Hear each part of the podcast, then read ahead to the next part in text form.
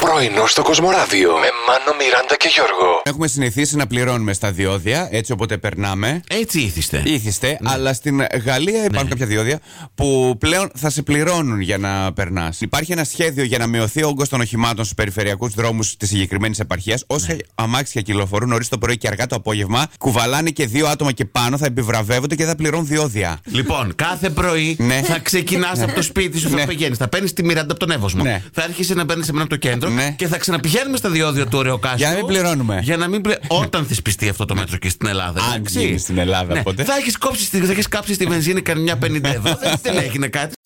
Η Άννα Ιαβίση είχε χθες γενέθλια, θέλω να σας πω, για όποιον δεν το κατάλαβε.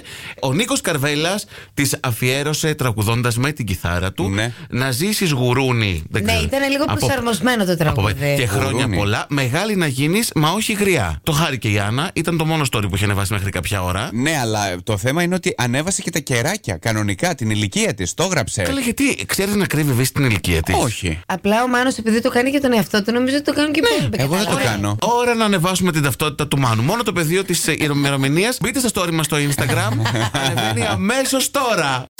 Να στείλουμε την καλημέρα μας και στον ε, Γιώργο αλλά και στον Κωνσταντίνο Αργυρό που θεωρώ ότι έχει κάποια χαρακτηριστικά Ναι. προσώπου που είναι ιδανικά, θα μπορούσαν να θεωρηθούν ιδανικά. Του το κανόνισε αναγνωρίζεις, μου, ε. ότι φύγει το ένα μάτι από τη μία και το άλλο από την άλλη. Σοβαρέψου λίγο. Γιατί? Εντάξει, μωρέ, καλός είναι, βλέπετε. Καλώ είναι, βλέπετε. Ναι, ναι, έτσι το Οριακά, πάμε. οριακά, ε. Ναι. Δεν είναι και σαν εσένα. Η επιστήμη μίλησε, λέει, οι διάσημοι που έχουν τα ιδανικά χαρακτηριστικά προσώπου. Κοίτα, είναι η λίστα με διάσημους παγκοσμίως. Εγώ είμαι μόνο στην Ελλάδα, κατάλαβε. Να σου πω εδώ και στο τετράγωνο. Ναι. Παιδιά, μεγάλος ντόρος γίνεται τους τελευταίους μήνες για αυτό το ζευγάρι. Μιλάμε για τον Χρήστο Μάστορα και τη Γρυφαλιά Καλιφώνη. Είπε η κοπέλα, έκανε δηλώσεις. Λέει: Μήνυση δεν μπορώ να κάνω για τις φωτογραφίες που με βγάζουν. Κάπου όμως πρέπει να σταματήσει αυτό το αστείο. Ε, Ναι. Το είπε σε live της.